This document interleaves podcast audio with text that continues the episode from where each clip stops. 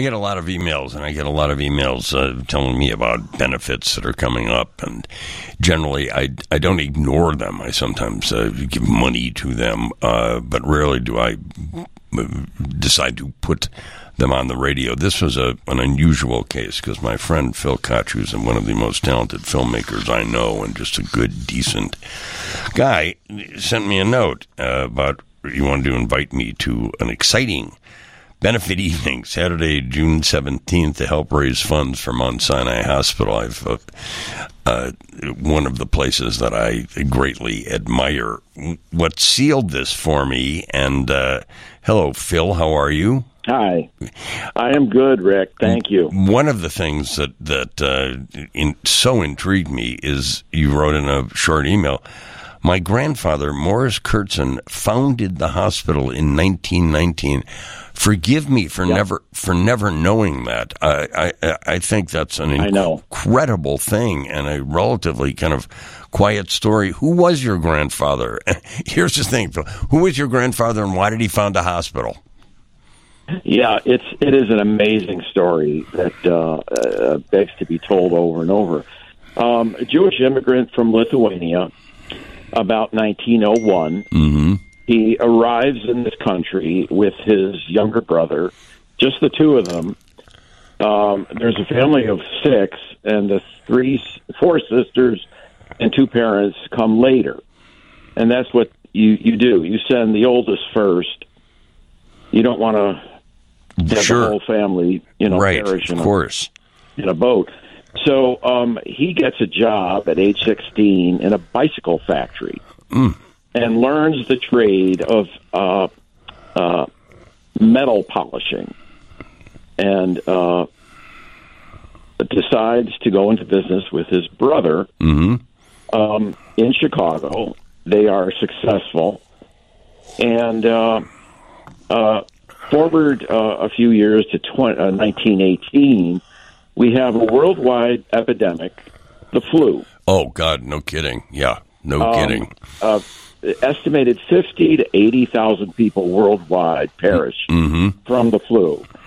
And my grandfather is living in North Lawndale and realizes that there isn't a hospital in North Lawndale. There's very little health care. And he makes a very brave, bold, daring, uh, unbelievable move. He decides that he is going to found a Wow. hospital. Wow. He has um, a fourth grade education. Uh. He's self taught, but he's a successful businessman with his brother. Um, and he has some money. He purchases what was a shuttered hospital at California and Ogden Mm-hmm. and establishes Mount Sinai Hospital, names himself as president, and remains as president for 27 years. Wow. And to this day, uh, we now have 17 physical locations on the north, uh, on the uh, southwest and west side of Chicago of Mount Sinai, including Schwab Rehabilitation Institute, Holy Cross Hospital was merged with Mount Sinai, Mount Sinai, the flagship at Ogden in California, and Sinai Community Institute, which is another branch of Sinai, and um, serving um, over 14,000 families a year and just doing extremely well. Um, so we all have um, Morris Kurtzon to thank for making that bold move to say, I think we need a hospital. But Phil, you, and that is that is bold. I don't think really gets to the whole thing. It's someone. It's such a wonderfully selfless kind of act and incredibly inspiring. He saw a need and and instead of you know sloughing it off to somebody else or some you know civic organization, just decided to do it himself. That's got to be so. Ins- Did you hear that these stories as a child? Absolutely. Yeah. Absolutely. Um, and I actually have a letter from the University of Illinois uh, dated 28, uh, 1918 where they offer him. Uh, he he bought the building for thirty eight thousand dollars in. Well, that's a lot of money in those days. Yeah. And so the University of Illinois writes a letter saying, "We will pay you fifty-two thousand for the building." Boom. Wow. This is before it's a hospital. Yeah. He could have actually made a quick profit, turned around. He turned him down, and um, basically went out to friends, family, and business associates and said, "Look, um, w- w- we're starting a hospital. I need you to donate some money." And um, he he did, in fact, run the hospital. He established a nursing school right away. He established a research institute right away, which are both still in operation, um, and ultimately turned over the hospital to uh, the Jewish Federation. So they would, in fact, own the hospital, which they do to this day. Wow. Th- that is, I'm surprised you haven't made a movie out of this. Have you thought about it? Uh, many times, many I'll, times. I'll bet. I'll bet. I think I'll take you up on that, Rick, because it is a great idea. Well, it, it's a great story, and it, it, it troubles me somewhat that uh, that your grandfather Morris Kurtzon is not more uh, well known in Chicago. Uh, he obviously was not much of a self promoter, right? He just was a workaholic, probably, right? He was a workaholic. Yeah. He um, he, he worked uh, all the way through his 80s. Um, they they did ask him to step down as president because he was uh, he was in his 70s. Mm-hmm. Uh, he did so reluctantly, but he he was uh, basically it was an inspiration to, uh, of course, the family and Oh, sure. around him. Did you did you know? Did you ever were you lucky enough to meet him as a as a little boy? Absolutely. Maybe. Oh yeah. Oh yeah. He he lived uh, uh, blocks from us in Highland Park. Mm-hmm. Um, his um, his routine was was this: he would drive to the city to West Lawn, uh, North Lawndale in the morning, uh, operate his business. He he was president of his business. What was the name of the What was the of name? hospital. What was the name of the business? The business was is called Kurtzon Lighting, which And- is still in business today, Wow. run by family. Ah. So um, uh, that is still going. And uh, so he runs his business in the morning. In the afternoon, he goes to Mount Sinai, runs the hospital. then he goes to Bryn Mawr Country Club, has a round of golf, and then drives to Highland Park and has dinner with his family of uh, four children, and does the same thing the next day Wow. And how he lived. in- the Edens Expressway. Th- this is a remarkable this is just a remarkable remarkable story and your brother was your brother was deeply involved in the hospital too was he Yes, not my brother Steve uh, was chairman of the board for 17 years. Mm. He reluctantly stepped down when uh, Rahm Emanuel asked him to be deputy mayor, Yes. which he did. And in that post, you have to decline all other. Well i'm just Um, i'm thinking he didn't have quite the work ethic of his grandfather that's all tell him i said that too Okay. tell him i said that uh, I think by law he had. Yes, I know, I know, I know, but it's still but course your, your grandfather's work ethic would shame anybody. I know. Hang on for a couple minutes if you could, Phil, and we'll talk more about the event coming up because I am, I am uh, so so taken with. Uh, with your grandfather, uh, it- it's pretty amazing. We'll be back, ladies and gentlemen, in a couple minutes with Phil Koch. Welcome back. I have a few more minutes with my friend Phil Koch, who was telling an amazing story about his grandfather, uh, who was responsible for founding Mount Sinai uh, Hospital and all the things that Mount Sinai Hospital has become. Uh, and workaholic does not does not even come close to this. The event, uh, the Sinai 30th anniversary of the Sinai Community Institute, takes place uh, June 17th. I think that would be Friday. There's a VIP. It's a Saturday. Oh, it's Saturday. Saturday. I'm, an idiot sometimes, Phil. Uh, it's taking place at the Cine Studios, Studios, but very cool place that. Uh, and the way to get in touch is to go to the website SCI30. sci30.org. You, of course, will be there, will you not? Absolutely. Uh, what's going to go on there? I mean, it's a, it it uh, it's certainly the invitation is beautiful. I'll tell you that. Yeah, it's a it's going to be a gala evening with uh, there's going to be um, celebrating. There's going to be a lot of awards given out. Uh, there's going to be entertainment with uh, live entertainment, dancing, uh, dancing performances, and dancing by the patrons.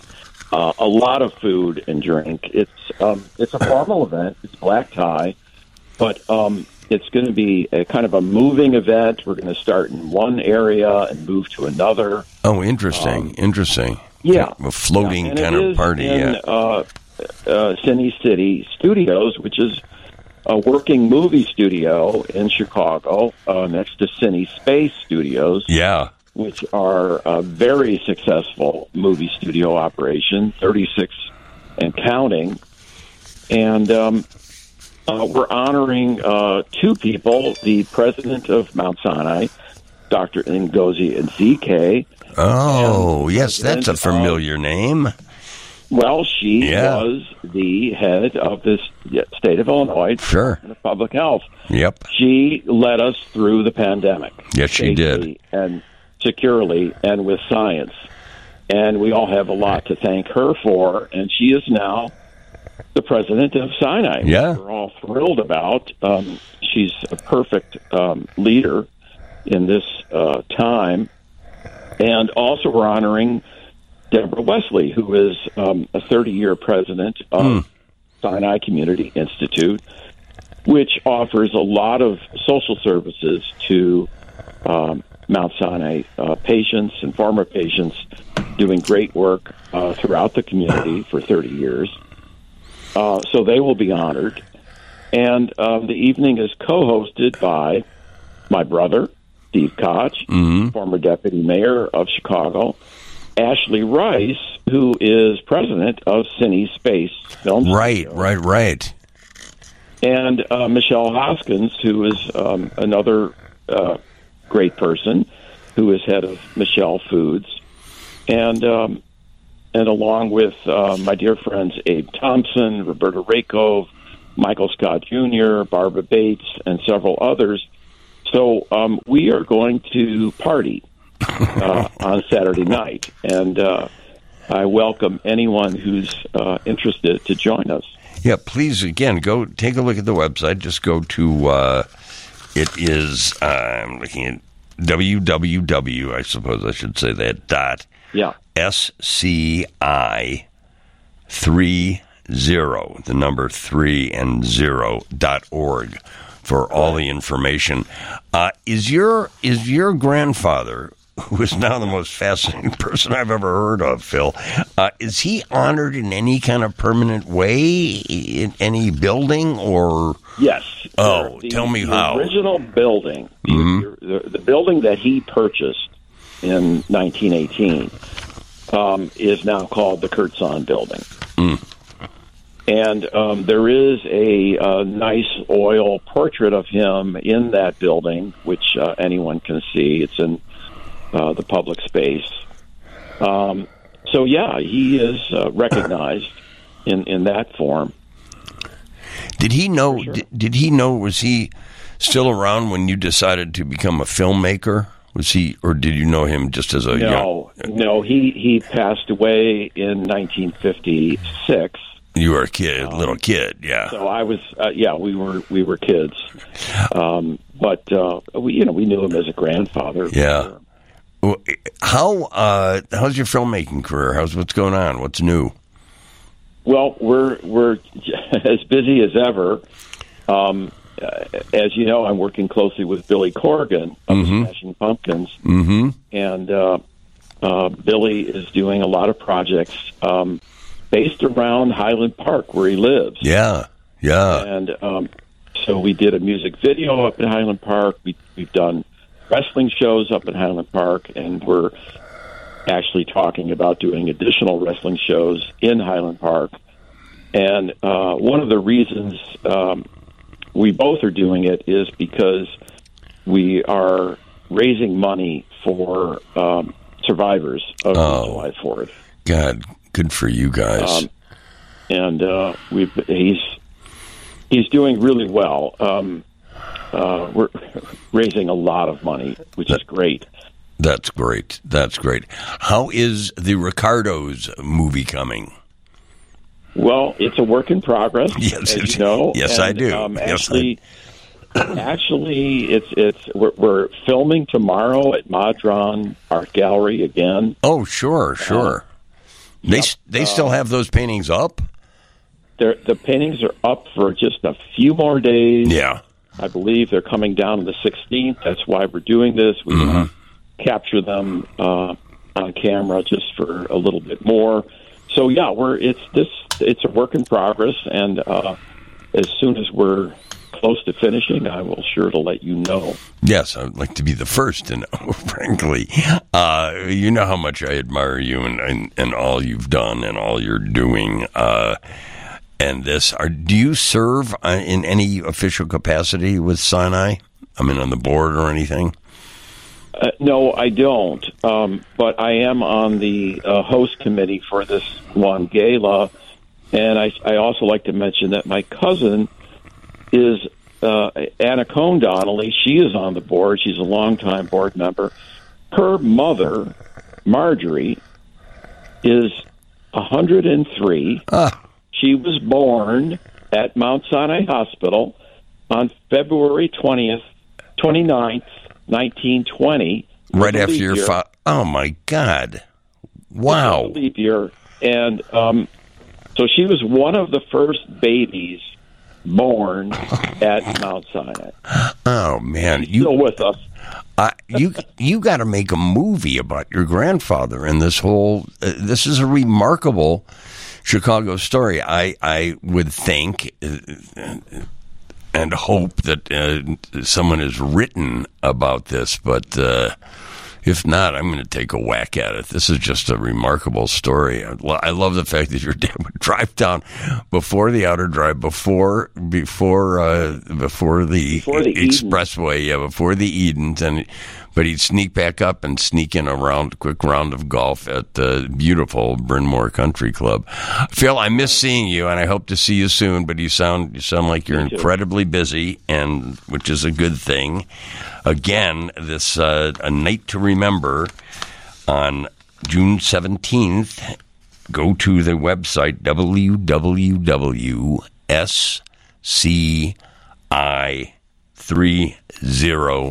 www.sci30.org, and when you go, uh, find Phil and say hello for me. Please do. All right, Phil. say Thank you. Thanks for letting me know. This is. Uh, I appreciate that.